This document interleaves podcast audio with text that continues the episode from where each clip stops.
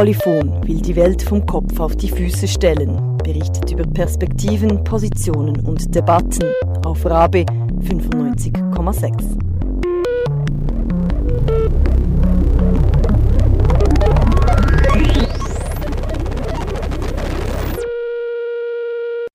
Hallo und herzlich willkommen. In den letzten Wochen, du hast es sicher auch mitgekriegt, wurde viel über das linke Polit- und Kulturzentrum Reitschule geschrieben. Die Reitschule war in allen Munden. Alles drehte sich um einen Angriff auf die Polizei, nämlich linksradikale Aktivistinnen und Aktivisten errichteten in der Nacht vom 5. auf den 6. März eine Straßenbarrikade. Sie zündeten diese an und als die Polizei anrückte, bewarfen sie diese mit Steinen und Flaschen. Nach den Angriffen auf die Polizei zog ein großer Wirbelsturm durch die lokale Medienlandschaft. Alle hatten Anrecht auf ihre ganz persönliche Schlagzeile und erhielten viel, viel Platz, um sich zu äußern. Da war zum Beispiel der schockierte Manuel Willi von der Capo, der Kantonspolizei, wir wurden in einen Hinterhalt gelockt. Oder der enttäuschte Stadtpräsident Alexander Czepet, ich fühle mich von der Reithalle hintergangen. Natürlich der SVP-Hassprediger Erich Hess, es braucht eine Schließung. Der ebenfalls enttäuschte Regierungsstatthalter Christoph Lerch, wir nahmen Rücksicht auf die Bedürfnisse der Reitschule. Die entschiedene Mediengruppe der Reitschule konterte nach der angedrohten Schließung, die Reitschule bleibt besetzt. Der bürgerliche Journalist Patrick Feutz in seinem Kommentar Die Selbstlüge der Revoluzer. Der bürgerliche Journalist Peter Jost Politiker wacht endlich auf. Ebenfalls ein Kommentar.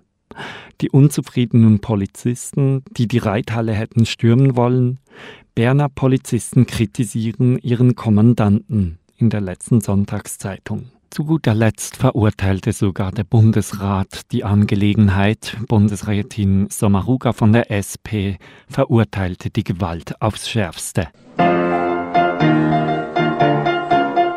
haben den Tierschutzverein, wir haben den Kinderschutz. Wir haben den Rentnerschutzverein der ist gar nichts nutz. Wir haben außerdem den Mutterfreudenschutzverband und einen Schutzverband fürs teure Vaterland. Wir haben den Denkmalschutz, wir haben auch den Jugendschutz und einen Schutzverband, der schützen soll vor Schund und Schmutz. Doch es gibt jemand, den man überhaupt nicht schützt. Ich möchte hoffen, dass man mich da unterstützt. Schützen wir die Polizei vor Verdruss und Schererei. Wenn ein Räuber überrascht wird und das Weglaufen vergisst, ja, wer schützt den Polizist? Ja, wer schützt den Polizist? Oder sagen wir, ein Student geht spazieren vorm Parlament. Ja, was denkt sich der dabei? Schützen wir die Polizei.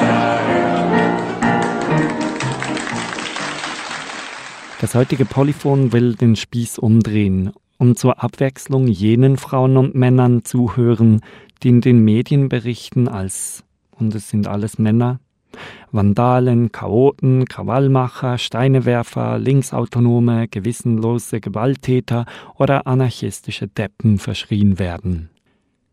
Wir haben natürlich keine Menschen gefunden, die sich zu den Angriffen direkt bekennen würden, Gefunden haben wir allerdings viele, die auf unterschiedliche Art und Weise die Aktion sympathisch fanden oder diese auch gerechtfertigt fanden. Drei davon habe ich getroffen.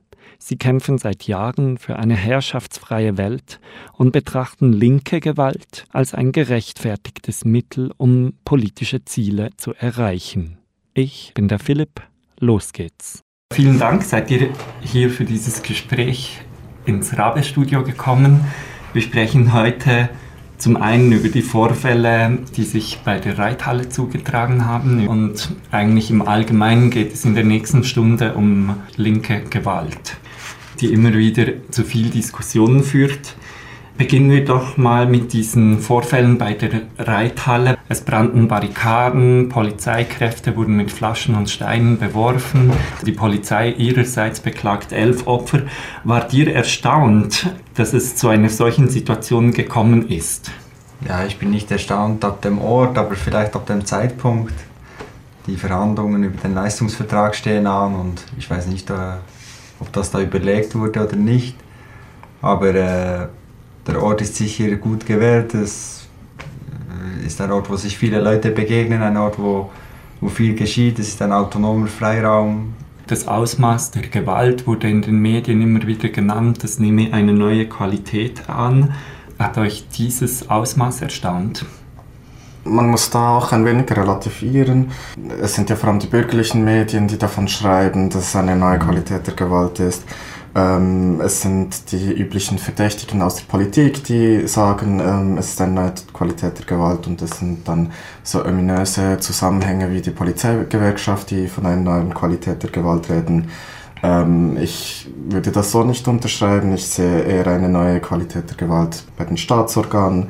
Äh, wir haben gesehen, dass vor einigen Monaten ein mutmaßlicher Drogendealer zu Tode gehetzt wurde. Es kommt zu vermehrten Übergriffen gegenüber beispielsweise andersdenkenden Demonstrationsteilnehmern oder Menschen, die die falsche Hautfarbe haben.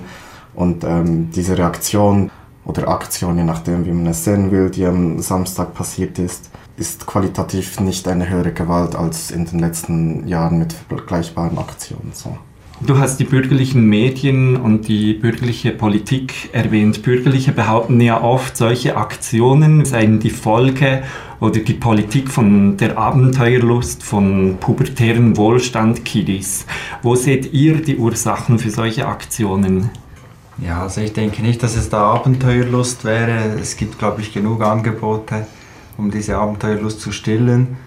Aber äh, es ist eigentlich nicht verwunderlich, wenn man sich die Gesellschaft anschaut, wenn man sich den Alltag anschaut, der sehr gewalttätig ist, wenn man genauer hinschaut, dass, äh, dass die Gewalt sich auch mal gegen die richtet, von denen sie oft ausgeht, von denen man schikaniert wird, von denen man kontrolliert wird. Dass sie dann einmal gegen die Polizei losgelassen wird, ist für mich nicht groß verwunderlich. Wenn man so das große Ganze anschaut, wenn man mal nicht nur die Schweiz oder Bern irgendwie als Zentrum anschaut, sieht man, dass so viele mehr schlimme Gewalt gegen Menschen ausgeübt wird und, und da ist die Institution Staat, auch der Schweizer Staat, ein großer Teil davon und es ist immer legitim, auch nur in Solidarität mit irgendwie Menschen, die auf der Flucht sind, ähm, Institutionen, die den Staat unterstützen, verteidigen, wie eben die Polizei anzugreifen. Ich kann mir halt vorstellen, dass wenn der Staat eine eskalative Schiene fährt und die fährt es äh, in den letzten Monaten. Also ich denke, man kann gut sagen, dass, ähm, der, dass die Polizei ähm, viel, viel eskalativer auftritt als vielleicht vor zwei Jahren und dass diese, diese offensiven Aktionen vom Staat und diese Einschüchterungsversuche natürlich nicht unbeantwortet bleiben und es Menschen gibt, die ähm, dann auch ein Signal zurückschicken. Gegen wen haben sie ihre, ihre Steine und Flaschen und so weiter gerichtet? Das waren wirklich gezielt gegen diese Beamten und ich glaube, das ist schon wie eine klare Antwort auf die Ereignisse, die ähm, in den letzten Monaten passiert sind. Also ich höre zwei Ideen raus. Einerseits so ein, ein Ventil für einen angestauten Frust und andererseits sprichst du von einem Signal an die Polizei, also einer geplanten Tat. Einmal die Gefühle, einmal der Kopf. Ihr habt diese Aktion legitim gefunden. Ganz offensichtlich gibt es ganz viele in der Bevölkerung, insbesondere Journalisten, rechte Politiker, die haben diese Aktion überhaupt nicht legitim gefunden. Also es fanden in den letzten eineinhalb Wochen irgendwie ein, ein riesen Shitstorm statt. In den bürgerlichen Medien konnte man quasi im Live-Ticker irgendeinen neuen Kommentar dazu hören. Was ist eure Einschätzung zu dieser medialen Aufarbeitung der Aktion? Was haltet ihr davon? Ist die wichtig für, für euch oder ist die total nebensächlich? Also ich denke, es geht ja in erster Linie auch um den Ort, also um die Reitschule. Und eine Kampagne gegen die Reitschule läuft schon länger von bürgerlicher Seite. Äh, es ist von dem her nicht erstaunlich, dass, dass sie jetzt diese elf Hämatome, die da die Polizisten davongetragen haben, so hoch äh, pushen.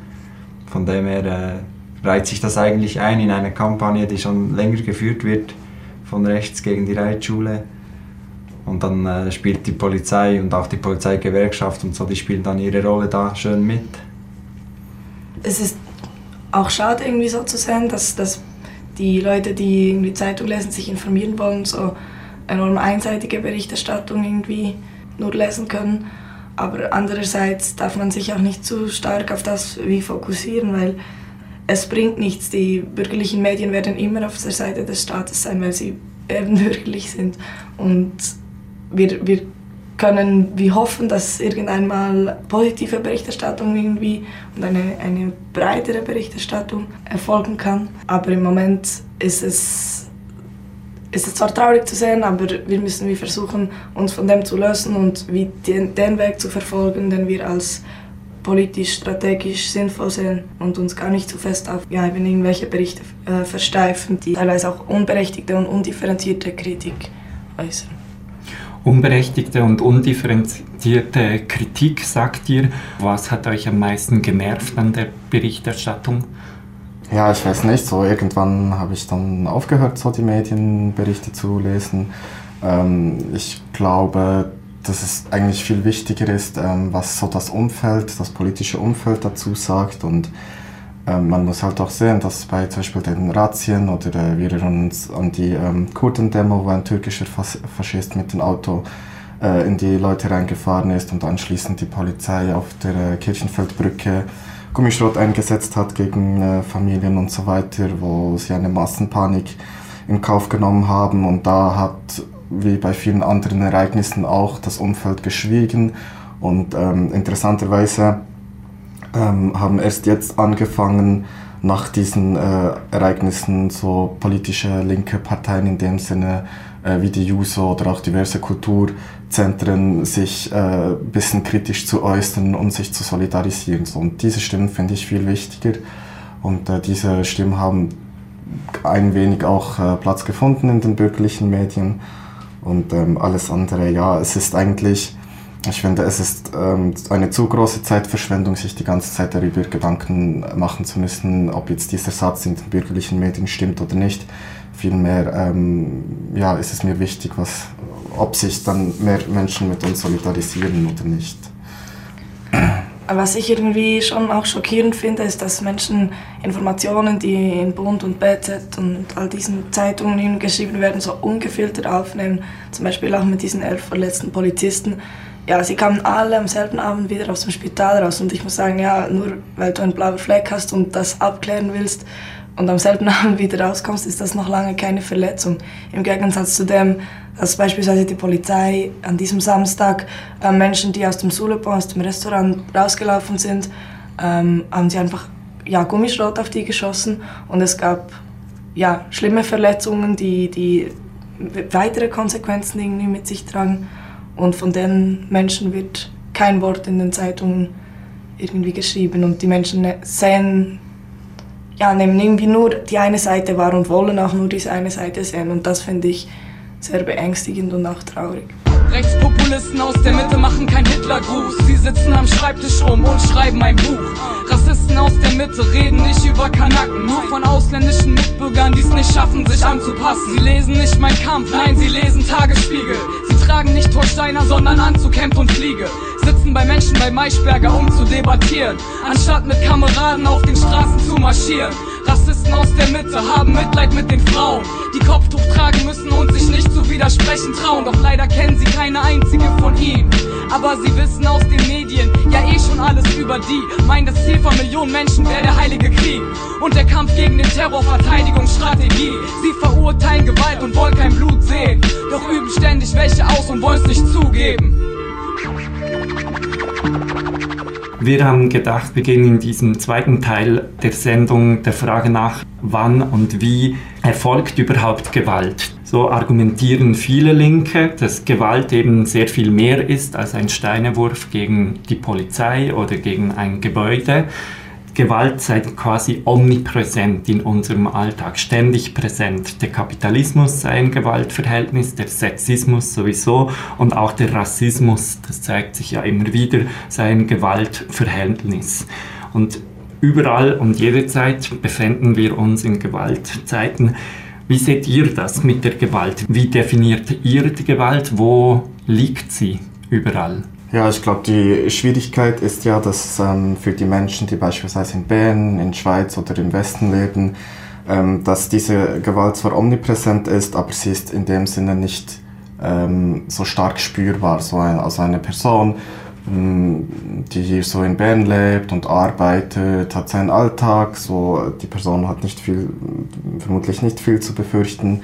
Und ähm, so Ereignisse wie zum Beispiel am Samstag machen diese Gewalt auch zu einem Teil sichtbar, so weil äh, schauen wir uns das Verhalten der Polizei an. Was ist die Sachlage? Es brennt eine Barrikade. Ähm, sie könnten einfach abwarten, die Feuerwehr holen und irgendwann ist die Barrikade abgebrannt und wenn sie nicht auftauchen, dann wäre vermutlich auch nicht weiter passiert. So, es liegt in ihrer Entscheidung, was für Mittel sie einsetzen. Und sie haben sich bewusst für diese, für ihre, ähm, dass sie beispielsweise Gummischrot einsetzen, dass sie viele Unbeteiligte verletzen, äh, entschieden. Und ähm, ich denke, wie meine Gefährtin es vorhin ähm, angesprochen hat, es gibt verschiedene Dimensionen und es gibt auch diese globale Ebene, äh, wo Mensch wie äh, erkennen muss, dass dieser Wohlstand, den wir hier haben und dieser Frieden, den wir sozusagen hier haben, ähm, zählt für einen großen Teil der Bevölkerung auf der Erde nicht. Ähm, unser Wohlstand beruht darauf, dass ähm, direkte Gewalt auch auf viele anderen Menschen ausgeübt wird äh, dass wir hier beispielsweise Bananen essen können und im Mikro gehen können und auswählen können, was wir essen, beruht darauf, dass ähm, Kinder sterben müssen, dass sie arbeiten müssen unter schlimmsten Bedingungen, dass Länder oder Menschen sich nicht entwickeln können und noch viel weniger Auswahl haben, als es hier schon ist. So. Also nicht, dass wir ähm, das Leben hier wie als höchste Prämisse sehen, so wie wir denken, dass das Leben hier ziemlich beschissen ist, aber wir müssen uns auch bewusst sein, dass für viele andere Menschen auf der ganzen Welt das Leben noch viel beschissener ist und die Schweiz spielt eine sehr, sehr große Rolle in dem. Die Schweiz im Speziellen profitiert von dieser globalen Gewalt und fördert sie auch, damit die Menschen, die hier leben, ja, so ein bisschen ein besseres Leben haben.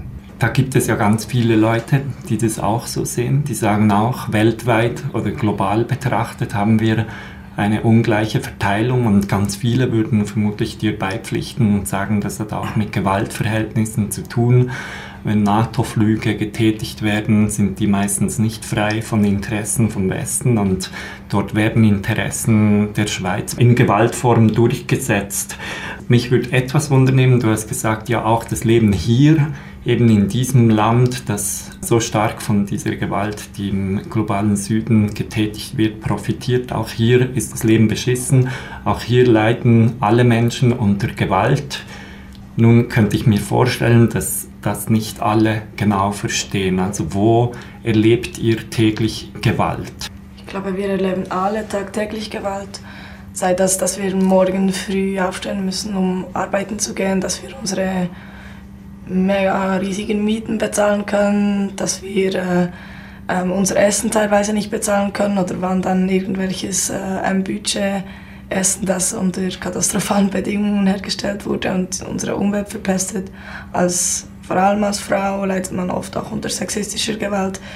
Ja, die ganze Normierung, dass wir uns irgendwie als typische Frau oder als typischer Mann irgendwie immer geben müssen und falls wir von dieser Norm abweichen, ausgeschlossen, ausgegrenzt werden, ausgelacht werden, dass man angefasst wird, ohne gefragt zu werden. Das sind alles Teile von Gewalt, die irgendwie Alltag in jeder Situation irgendwie präsent sind und die sehr schwierig sind irgendwie mit denen zu brechen, weil, weil uns halt von klein auf mitgegeben wird, so das ist normal, das ist das, wohin wir uns bewegen sollen. Oder für mich persönlich ist es wie wichtig, diese, diese Rahmen zu hinterfragen und auch die Grenzen aufzusprengen.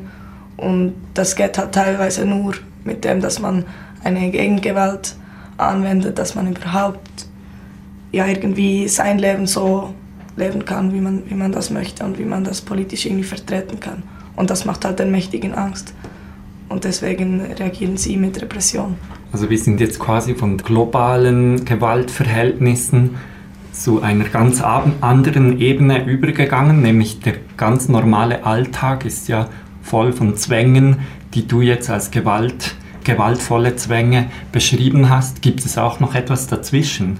äh, man kann sicher sagen, in der Arbeitswelt, äh, die, die, die Konkurrenz ist, die begleitet einen den ganzen Tag so. Man muss besser sein als die anderen, man muss einander äh, ausstechen, sei das in der Schule oder auf der Arbeit so. Ähm, das ist auch Gewalt. Der Rassismus, der kommt nach irgendwelchen oder vor irgendwelchen Abstimmungen, ist sehr spürbar. Auch mit der ganzen Migrationsbewegung im Moment so spürt man, äh, es gibt wieder viel, vermehrt Leute, die sagen, ja, wir sollten uns abschotten, Grenzen schließen so, oder äh, die, die sich äh, abschätzig äußern gegenüber migrierten Menschen und so. Also dort spürt man das überall. Man spürt es aber auch zum Beispiel äh, beim Lehrer oder äh, auf dem Sozialamt oder beim Arbeitsamt oder wenn man so bei diesen Institutionen eingehen muss und sich dort äh, zum Beispiel anmelden muss oder so, dann sind die Vorgaben und die, die Vorlagen sind extrem strikt. Man wird auch äh, bewacht während der ganzen Zeit. Also die, die, die, die Ämter, egal wo man hingeht, die sind videoüberwacht. Man, man, muss, man wird kontrolliert, man wird notiert, man wird fischiert. So. Also es, es gibt unzählige weitere Beispiele, wo man sieht, dass man überwacht wird. Man kann auch schon einfach nur Zug fahren, dann wird man gefilmt oder die ganze Zeit kontrolliert. Äh, es gibt überall Kontrollen, es gibt überall Überwachung und ich denke, das ist wirklich sehr, sehr präsent, wenn man mal darauf schaut. So.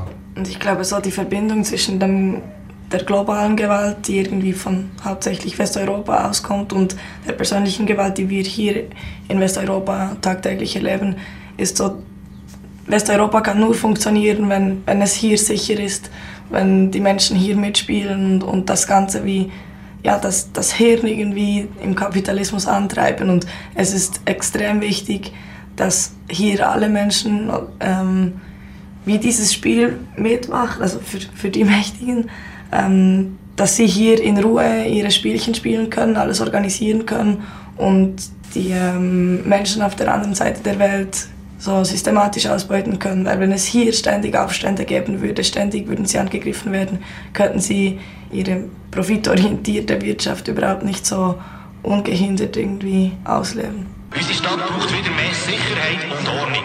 Und wenn der Krieg weht, spielen, dann spielen die Krieg. Angst, dass Ratschlag wird leicht akzeptiert. Doch frage mich schwer, wird ich mein Leben durchsuchen. Und unter Kameras in mein Fenster hineinschauen. Brauche ich Sicherheit von euch oder Sicherheit von euch? Schützt ihr mich oder ihr euch von mir? Und Polizisten stehen gut im Verkehr. Doch sobald das Volk sich wehrt, auf der falschen Seite vom Gewehr.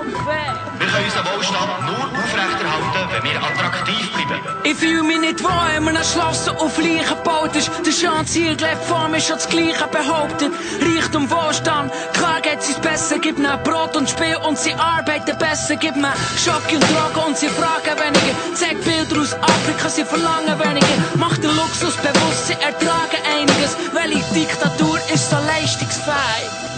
Unserem Land herrscht Meinungsfreiheit und die lassen wir uns durch nichts einschränken. Sie sagen, jeder ist speziell, speziell blind und jeder hat eine Meinung, wo ihnen etwas zählt. Jeder kann glauben und leben, wie er möchte, dabei kann jeder nur glauben und leben nach Möglichkeit. Psychologie ersetzt politische Haltung, deine Unterdrückung ist rein subjektiv und keine Stellung beziehen, nicht mehr differenziert. Je mehr die selber sind, weniger wir zusammen sind.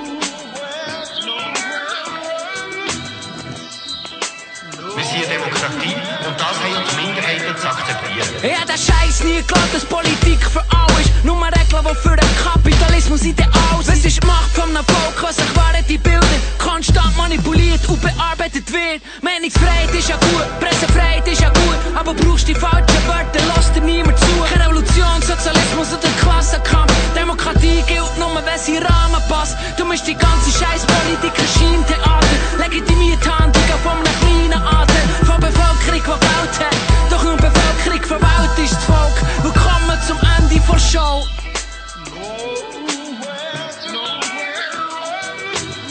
Wir sind bereit, im Kampf für Gerechtigkeit jegliche Mittel anzuwenden. Nur weil es mehr Klassen gibt als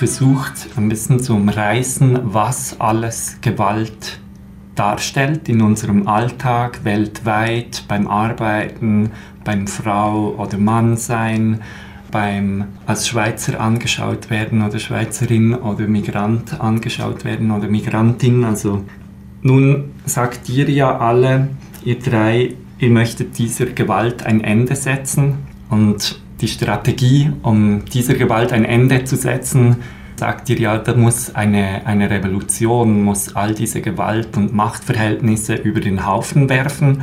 Es gibt aber eine Vielzahl von revolutionären Strategien innerhalb der Linken und nicht alle betrachten diese linke Gewalt als ein nützliches Mittel. Es gibt wie einen Widerspruch in meinen Augen. Man kämpft für eine gewaltfreie, herrschaftsfreie Welt und man kämpft aber mit genau den Mitteln, die man eigentlich überwinden möchte. Wieso ist das so verbunden, Revolution und linke Gewalt?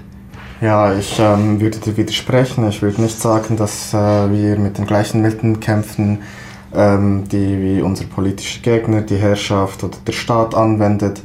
Ähm, also wenn man das jetzt irgendwie auf das Ereignis am Samstag projiziert, sieht man auf der einen Seite Steine und Flaschen und auf der anderen Seite Gummischrot, Tränengas und äh, Gewehr, also Pistolen. Ähm, und vielleicht auf deine, noch auf deine Frage jetzt konkret einzugehen. Ich denke, es ist, ähm, wie gesagt, auch eine große Frage der politischen Praxis. So. Äh, wir haben historisch gesehen, dass viele Bewegungen, die in dem Sinne sich einfach organisiert haben, die eine gewisse kritische Masse erreicht haben, ähm, schon von Anfang an bekämpft wurden, also direkt mit der Gewalt vom Staat konfrontiert wurden. Also der Staat hat nicht so zugeschaut, ah, da organisieren sich Menschen, die wollen uns nicht, ach, die dulden wir mal, sondern ähm, ja, sie haben sie wie angegriffen, so wie es auch in Bern der Fall ist. Mit, also der Staat versucht wie mit verschiedenen gewalttätigen Mitteln schon von äh, Anfang an ähm, zu verhindern, dass eine revolutionäre Bewegung entsteht. Und das sich irgendwie selber zu organisieren und zu bewaffnen in dem Sinne, ähm, ist für mich eine, eher eine Frage der Eigenermächtigung. So. Also man sieht es beispielsweise in ähm, Rojava, wo sich die Menschen angefangen haben, sich selber zu bewaffnen, aber sie haben mit, dieser, mit diesem Widerspruch, dass sie jetzt selber diese Autorität sind, diese bewaffnete Autorität sind, ähm, haben sie in meinen Augen nicht schlecht äh, gelöst. Also sie haben diese Macht, die man mit Waffen hat, so, haben sie verteilt unter allen und nicht wie eine zentrale Organe geschaffen, die äh, unter der Macht von der Herrschaft, von Kapitalismus, von Bonzen stehen, sondern die Hierarchien so flach wie möglich sind. Und ich denke, es ist wichtig, es ist wichtig, dass man sich überlegt, wie können wir die Gewalt abbauen, wie können wir uns selber verteidigen und wie geht man mit diesem Widerspruch, den du äh, angesprochen hast, um, so dass man eben Gewalt anwendet oder sich bewaffnet, obwohl man eine Welt will, die gewaltfrei ist oder die in dem Sinn pazifistisch ist, aber ich glaube, man muss dann auch sehr stark differenzieren, von welcher Gewalt wir reden. So, ich glaube, die Gewalt vom Staat hat eine ganz andere Dimension als diese ähm, befreiende Gewalt äh, einer revolutionären Bewegung. Also eine Funktion von Gewalt kann es sein, die Menschen zu befreien, also dass es befreiend wirkt und äh, ermächtigend wirkt, Gewalt gegen jene Personen oder Akteure oder Systeme anzuwenden, die uns unterdrücken. Und deshalb sei es halt irgendwie wie äh, ein bisschen natürlich, dass ähm, Gewalt im Aufstand, in der Revolution einen Platz hat.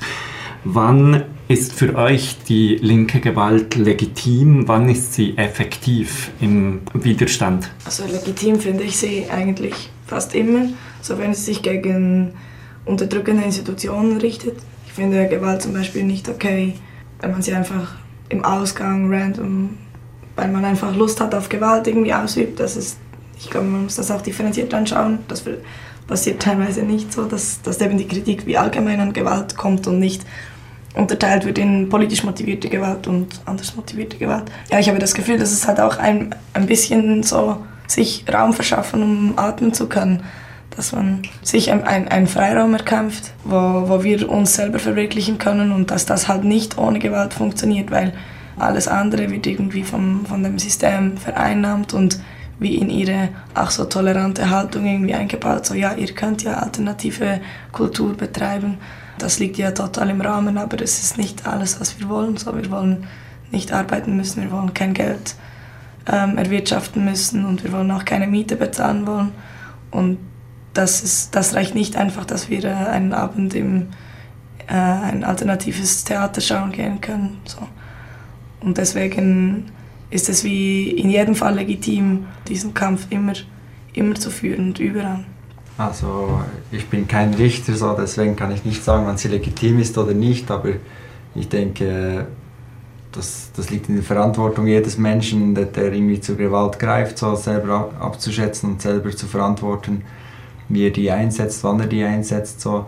Ganz wichtig finde ich, dass äh, Verteidigung eigentlich in der Gesellschaft so als legitim angeschaut wird, also alles, was wenn du dich verteidigst, dann das ist äh, wie erlaubt so, das ist notwendig so, aber muss man auch mal schauen, äh, gegen was wir uns eigentlich verteidigen oder ist das, was da geschieht, eigentlich noch Verteidigung oder wenn wir von einem Angriff sprechen, das ist eigentlich auch eine Verteidigung, denn äh, eben die, die, die Angriffe sind sehr subtil, sie sind nicht so sichtbar, sie sind nicht im Rampenlicht, so, sie, sie geschehen eigentlich alltäglich und es ist eigentlich eine, eine Verteidigung der Menschenwürde, wenn man dann irgendwie da mal zurückschlägt so, und das nicht einfach nur einsteckt. Und deshalb ist eigentlich das äh, ist für mich eigentlich eine legitime Art der Gewalt.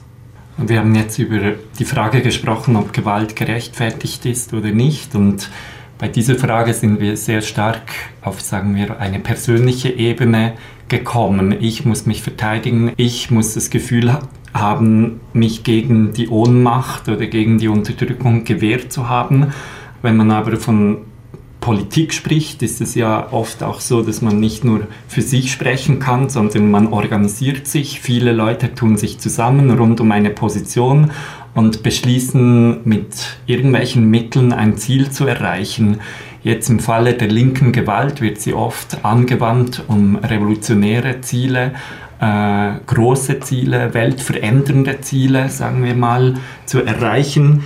Und dort stellt sich eben schon die Frage nach der Strategie. Und hier hat man ja auch viel kritische Stimmen gehört und die gesagt haben, okay, in Rojava mag es total strategisch richtig sein, linke Gewalt einzusetzen, aber im Fall der Reithalle ist es strategisch falsch. Wann ist Gewalt in euren Augen politisch oder strategisch sinnvoll und auch effektiv in diesem Sinne? Ja, eigentlich ist es sehr einfach zu beantworten. So, solange die Gewalt der Revolution dient, finde ich sie strategisch sinnvoll. Also ähm, nicht, wenn es irgendwie persönlich dient oder irgendwie einzelnen Gruppen, sondern irgendwie dem Gesamten zugutekommt. Wann merkst du jetzt, war es nützlich für die Revolution und jetzt nicht? Das ist etwas, was Mensch dann irgendwie im Nachhinein reflektieren muss und hinterfragen muss, so wie sinnvoll war es oder wie strategisch wichtig war es. Also ähm, ich glaube, das lebt dann auch ganz von den Diskussionen. Ja, also, also ich glaube, das machen wir jetzt gerade. Wir äh, reden darüber, äh, wir versuchen das einzuordnen, ähm, so in was für einer historischen Zeit leben wir, in welchem Kontext muss man sie stellen. Also beispielsweise, dass wir jetzt gerade in einer politischen und wirtschaftlichen Krise sind und ähm, dass solche ähm, aufständischen Aktionen in meinen Augen vermutlich zunehmen werden.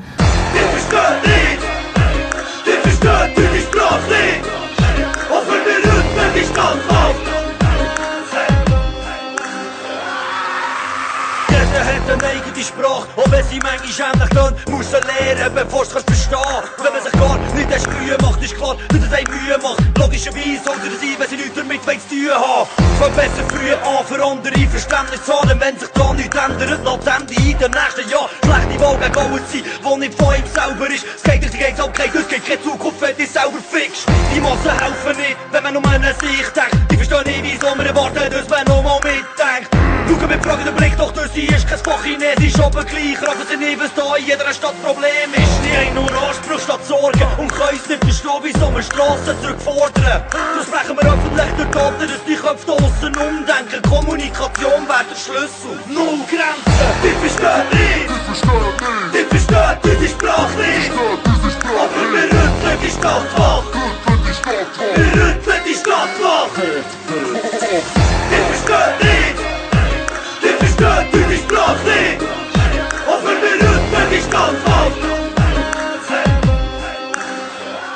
versuchen wir mal hier noch in die Tiefe zu gehen. In welcher Zeit leben wir? Wir haben eine globale Krise, eine permanente Krise im Süden und auch immer zunehmend wirtschaftliche Krise im globalen Norden oder im Zentrum oder in Westeuropa wurde vorher gesagt, so als Begriff. Gleichzeitig haben wir eine Bevölkerung, wir haben es gerade gesehen in Deutschland, aber auch in der Schweiz, die immer stärker rechts wählt, die sich nationalistisch äh, positioniert. Auch wirklich ganz große Teile der äh, Lohnabhängigen positionieren sich rechts und sehen irgendwie eher in ihren Chefs und in ihrer Nation Alliierte als in den lohnabhängigen Klassen von anderen Ländern. Also eine sehr schwierige Zeit, um über Revolutionen zu diskutieren, obwohl sich die Verhältnisse zuspitzen. Wie ja, ist jetzt in so einer Zeit die linke Gewalt legitimer oder wie, wieso ist sie gera gerade jetzt legitim? Also ich denke, so reaktionäre Strömungen und so oder auch rassistische äh, Vorfälle oder so brauchen auch eine, eine Art äh, militante Antwort von, von unserer Seite so. Also man muss sicher auch den militanten Antifaschismus voranbringen, man muss sich sicher dort uh, viel mehr einsetzen, diese Deba Debatten viel mehr führen. Ich finde es sehr wichtig, dass wir als, als Kämpfer der Bewegung uns auch nicht irgendwie gegenseitig äh, das Tun absprechen, so, sondern dass wir uns gegenseitig bestärken, dass wir uns kritisch zueinander äußern und so ein, eigentlich einander voranbringen können, so, dass auch die Selbstkritik natürlich ein großer Platz einnehmen sollte, auch nach solchen Aktionen. Also es braucht da keinen Grundkonsens und es müssen nicht alle mit allem einverstanden sein, aber man sollte sich äh, sicher solidarisch aufeinander beziehen und sich äh, so die Kritik äußern, dass, damit wir auch weiterkommen können und auch äh, schlagkräftiger werden können gegenüber all dem, was uns bevorsteht. Also die ganzen faschistischen Tendenzen oder so oder rassistischen müssen wir irgendwie eine Antwort finden, um da entgegenzutreten. Wir müssen auch irgendwie eine Antwort finden, wie wir äh, eine, eine, wieder eine wichtigere Stimme werden oder so für, für arbeitende Menschen. So die, wir können nicht einfach das, das Feld den Rechten überlassen und mit, mit ihren Ängsten und so äh, dort ihre Politik machen, sondern wir müssen wieder zeigen, von wo kommen eigentlich diese ganzen Konflikte, wo sind die Interessensgegensätze und das wieder klar aufzuzeigen und da auch zu zeigen, ein Gegensatz ist zum Beispiel von der ausgebeuteten Klasse oder Bevölkerung oder so, wie man dem auch immer sagen will, gegen die herrschende Klasse und die, auf der herrschenden Klasse auf dieser Seite steht nun mal die Polizei, die sie schützt. So, und das ist sehr ein schwieriges Verhältnis, um das allen klar zu machen. So. Man muss auf allen Ebenen probieren, daran zu arbeiten und das sichtbar zu machen. Das ist in jedem Zusammenhang, in jedem Kampf, der geführt wird, ist es nicht nur die Gewalt, die ähm, linken Aktivismus irgendwie ausmacht, sondern es sind ganz, ganz viele verschiedene Ebenen und alle Ebenen sind enorm wichtig. Und ich glaube, sehr oft wird in bürgerlichen Medien enorm auf diese Gewaltfrage irgendwie sich fokussiert. Und, und der Rest, die ganze Arbeit, die, das, das alles steht wie hinten an. Und ich glaube, gerade was, was Antifaschismus im Moment anbelangt, sind ähm, sowohl militante Aktionen, die sich wirklich gegen organisierte Faschos und, und gegen Aufmärsche irgendwie richten können, ähm, auch enorm wichtig, aber auch die Diskussion zu führen mit, mit Menschen, die einfach ähm, vielleicht sympathisieren mit irgendwelchen Populisten, Populistinnen und dort ja nachzuhaken und, und unsere Inputs irgendwie bringen zu können. So. Ähm, oftmals wird ja kritisch behauptet, jede linke Gewalt spaltet die Linke, sie schwächt die Linke, weil es eben ganz viele Leute gibt, die sich dann irgendwie in dieser Gewalt nicht äh, wiederfinden, weil sie eben selbst Gewalt erleben und ihnen die Gewalt Angst macht und sie Gewalt scheuen. Ähm, gab es Momente, wo ihr gesehen habt, ah, hier wurde linke Gewalt angewandt und sie ist breit auf Anklang gestoßen? Für mich war ein schönes Beispiel so dieser Mediamarkt-Aufmarsch, wo eigentlich es wurde aufgerufen, friedlich zu protestieren und plötzlich haben sich ganz, ganz viele Menschen irgendwie so wütend gefühlt und haben dieser Wut auch Ausdruck verliehen, indem eben der Mediamarkt angegriffen wurde. Und so in dem Moment war für mich ein mega sehr, sehr schönes Zeichen, dass, ähm, dass plötzlich so die, diese, diese Wut irgendwie, dass, dass die ausgedruckt werden konnte und dass, dass Menschen sich zusammengetan haben und und total aus, total aus dem Nichts irgendwie diese große Kette irgendwie angegriffen wurde. wenn man aus der Schweiz rausschaut oder so, dann, dann ist immer so das Romantische dabei, wenn man irgendwie in die Türkei schaut oder, oder Nahen Osten oder so und man sieht diese Ausschreitungen gegen die Polizei, das sind Menschen, die sich auflehnen gegen ihre äh, Diktatoren oder gegen, ihre, gegen die regierenden Mächte oder so. Und da wird oft so, bezieht man sich sehr positiv darauf, aber wenn man es dann hier vor Ort hat, in Bern oder in der Schweiz oder so, dann ist man sehr kritisch und distanziert davon. Ich finde das noch sehr interessant, obwohl eigentlich die genau gleichen Ursachen zu diesen, zu diesen Ausschreitungen und zu diesen Aktionen führen. Also man spürt es, ihr bezieht euch sehr positiv auf linke Gewalt.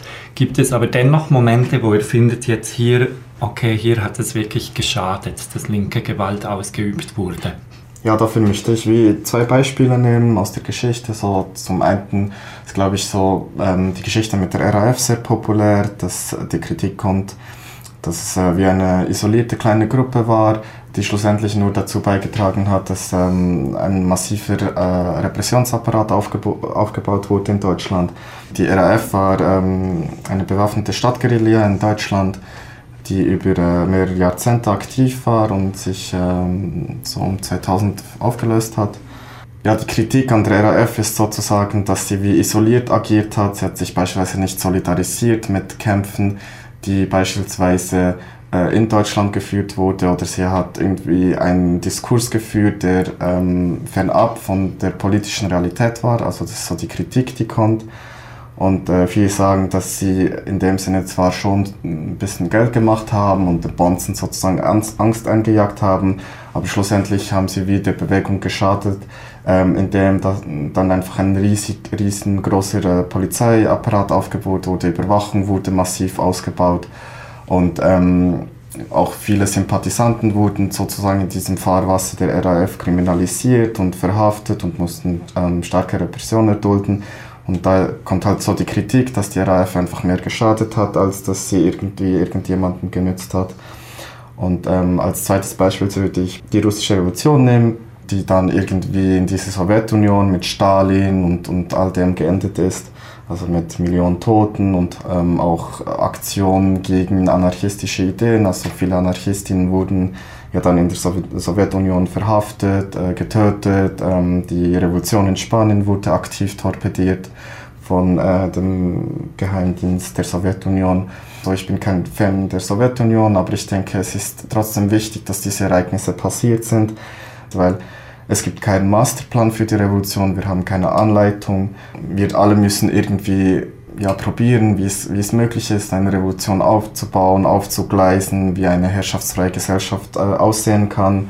Und ähm, ich finde es besser, probieren Menschen etwas und scheitern, als dass man irgendwie Jahrzehnte irgendwelchen Hinterkelder hockt und darüber philosophiert, welche Theorie jetzt besser ist. Und deswegen finde ich, sehe ich solche Aktionen nicht unbedingt als Niederlage, sondern vielmehr als so ein kleiner Schritt, der gemacht wurde, der vielleicht auch ein Schritt zurück war, aber der trotzdem vielleicht gerade die Basis ermöglicht, dann gleich drei Schritte auf einmal zu nehmen.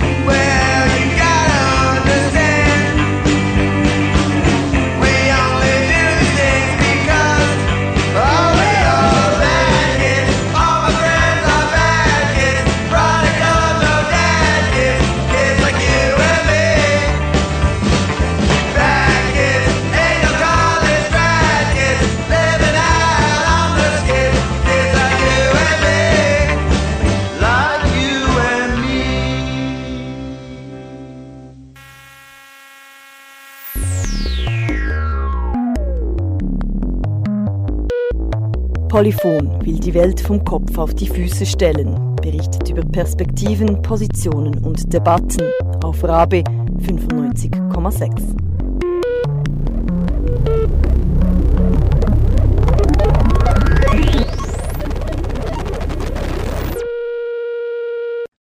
Ja, in diesem letzten Block, da würde es mich wundern, was linke Gewalt eigentlich mit euch oder mit Gruppen, die sie befürworten, ausmacht. Denn wer Gewalt anwendet in einem Rechtsstaat, dem droht Kriminalisierung.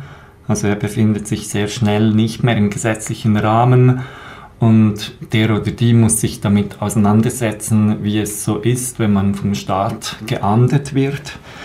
Viele entschließen sich dann, sich ein bisschen zu verstecken, sich zu schützen. Gruppen werden clandestin, sind nicht mehr offen für alle. Gleichzeitig werden jene, die als Gewalttäter oder Gewalttäterinnen identifiziert werden, werden verleumdet. Man diffamiert diese Kreise. Das hat man jetzt auch in den Medien oftmals miterlebt, dass sogar auch andere Linke offen sagen, wir wollen mit denen nichts zu tun haben. Eben sind weiß nicht was für Leute. Wie geht ihr mit diesen Problemen um? Also es sind schon Probleme, die jeden Tag irgendwie schon auch präsent sind, gerade so in Zeiten wie jetzt. Und ja, diese Gefahr ist sicher da, dass, dass, irgendwie, dass man Sachen irgendwie als extrem beängstigend anfängt anzuschauen und, und, und irgendwie immer das Gefühl hat, oh, ich stehe unter Überwachung und äh, ich kann nicht offen reden. Und ähm, oder ja, ich, ich werde irgendwo gefilmt und nur wenn ich einfach so durch die Stadt laufe, das, das kommt alles.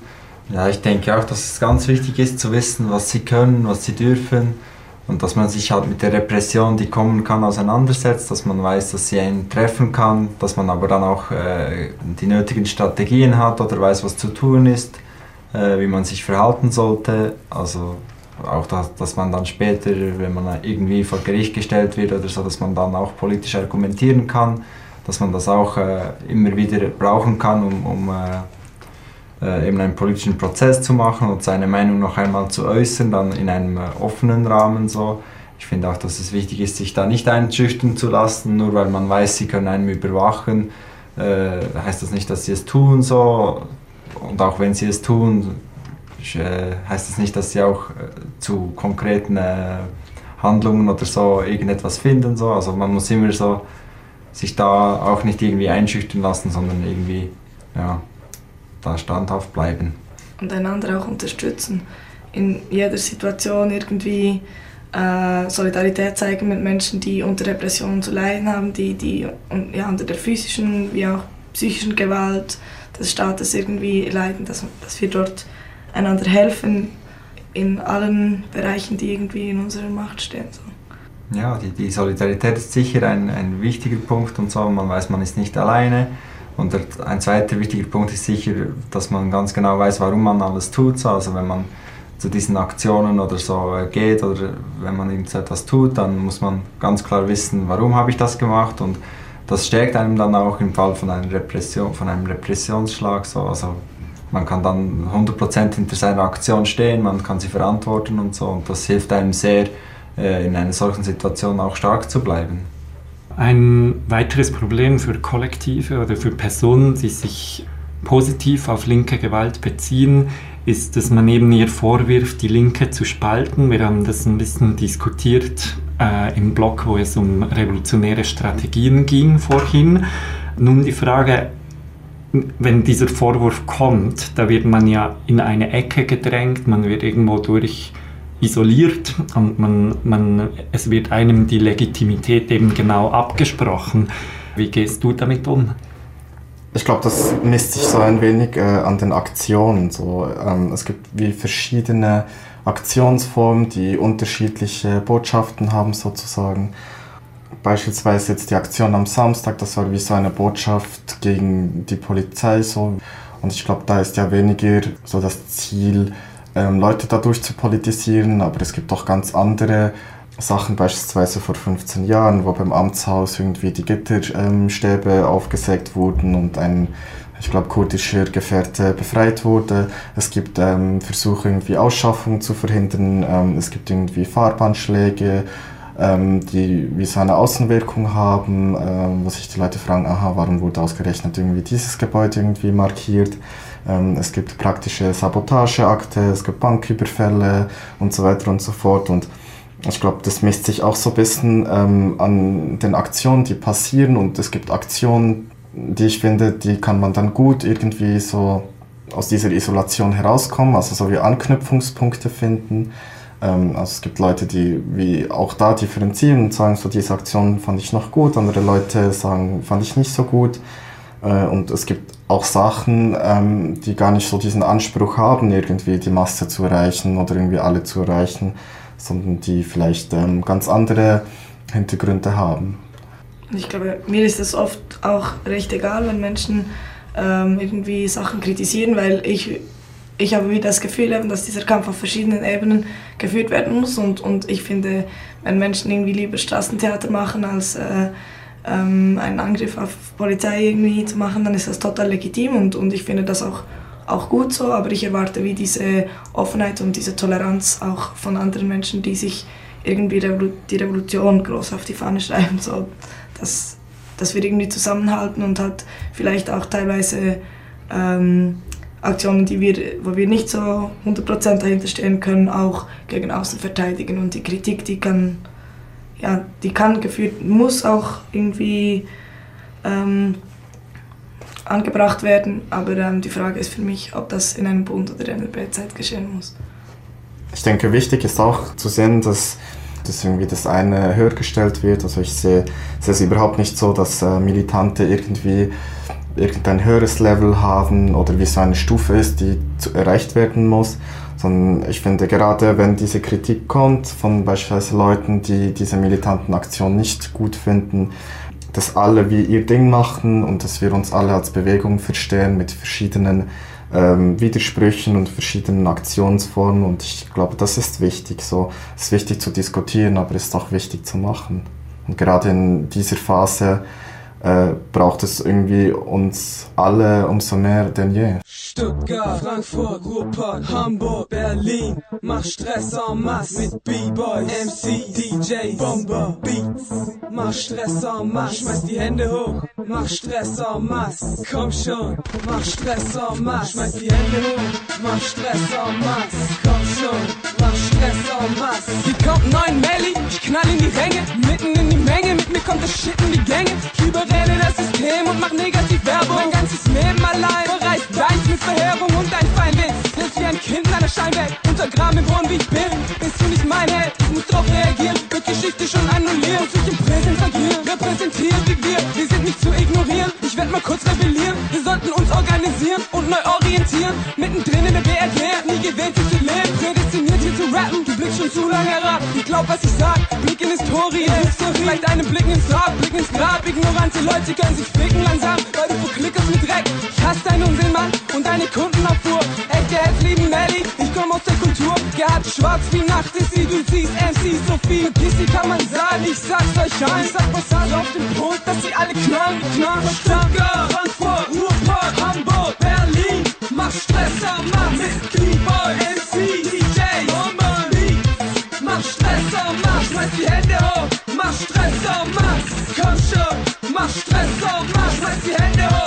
Mach Stress en masse, komm schon, mach Stress en masse. Ich tick die Punkt, sprenge den Standard wie ne Bombe. In aller Munde füll ich diese Leere aus wie ne Blombe. Ich überrumple dieses Land, lass die Neumelli knallen. Allein für meine Anschauungen hab ich ganze Kampagnen. Mein Hunger kehrt die Oberfläche zuerst alle unter. Kein Wunder, bring dich schnell wieder runter. Wieder zurück auf den Boden, das ganze Napster-Ikon. Sollte Lichter und Lohne und die Person mit den Visionen. Investitionen sollten sich lohnen. Clowns klauen die Konsolen, wollen als Rolle die Kontrolle, überspannen den ganzen Globus, machen sich reich wie ein Krösus und verblöden die Kinder wie meine 9 mm. Ist wie ein Gruß vom Gegner. Kann nix dafür, dass ich so fühle. Ich hätte die Welt wohl bewegt, bin für so viel. Kein Ventil, Sing sang der Apathie. Sie über viel zu viele. Ich hab mich artikuliert, um hier zu repräsentieren. Das kannst du interpretieren.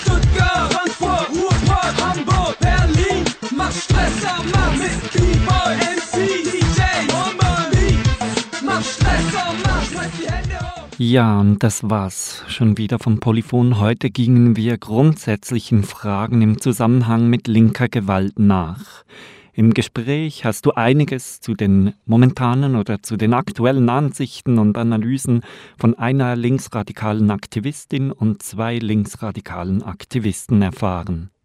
Falls du dich nun vertieft mit der Gewaltfrage der Linken auseinandersetzen möchtest, findest du auf unserer Website einige spannende Links. Unter www.polyphon-rabe.ch kannst du übrigens auch diese und alle anderen Polyphon-Sendungen nachhören. Die linke Gewaltfrage lässt sich also für Menschen, die eine herrschaftsfreie Welt ohne Gewaltverhältnisse anstreben, nicht einfach und auch nicht schnell beantworten. Sie muss immer wieder neu gestellt werden und immer wieder Raum bekommen. Denn ganz offensichtlich tut sie weh. Schön hast du zugehört, schön hast du dich mit der Frage auseinandergesetzt. Blieb dran und bis nein. Du hast Bataillone, Schwadronen, Batterien, Maschinen, Gewehr. Du hast auch die größten Kanonen, mein Michel, was willst du noch mehr? Mein Michel, was willst du noch mehr?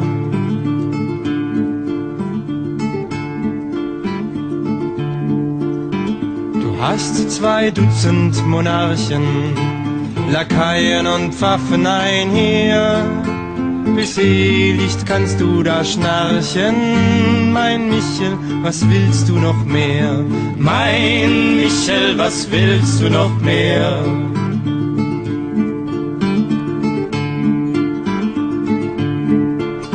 Du hast ungezählt Paragraphen die Gefängnisse werden nicht leer. Du kannst auch in Schutzhaft drin schlafen. Mein Michel, was willst du noch mehr? Mein Michel, was willst du noch mehr?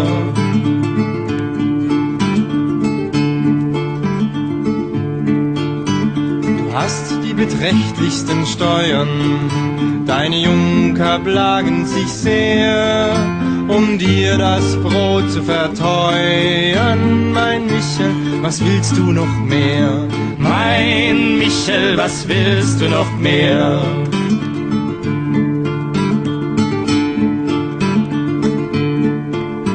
Du hast Kohlrüben und Eicheln und trägst du nach anderem Begehr so darfst du am Bauche dich streicheln, mein Michel, was willst du noch mehr? Mein Michel, was willst du noch mehr? Darfst exerzieren, marschieren, am Kasernenhof die Kreuz und die Quer und dann für den Kaiser krepieren. Mein Michel, was willst du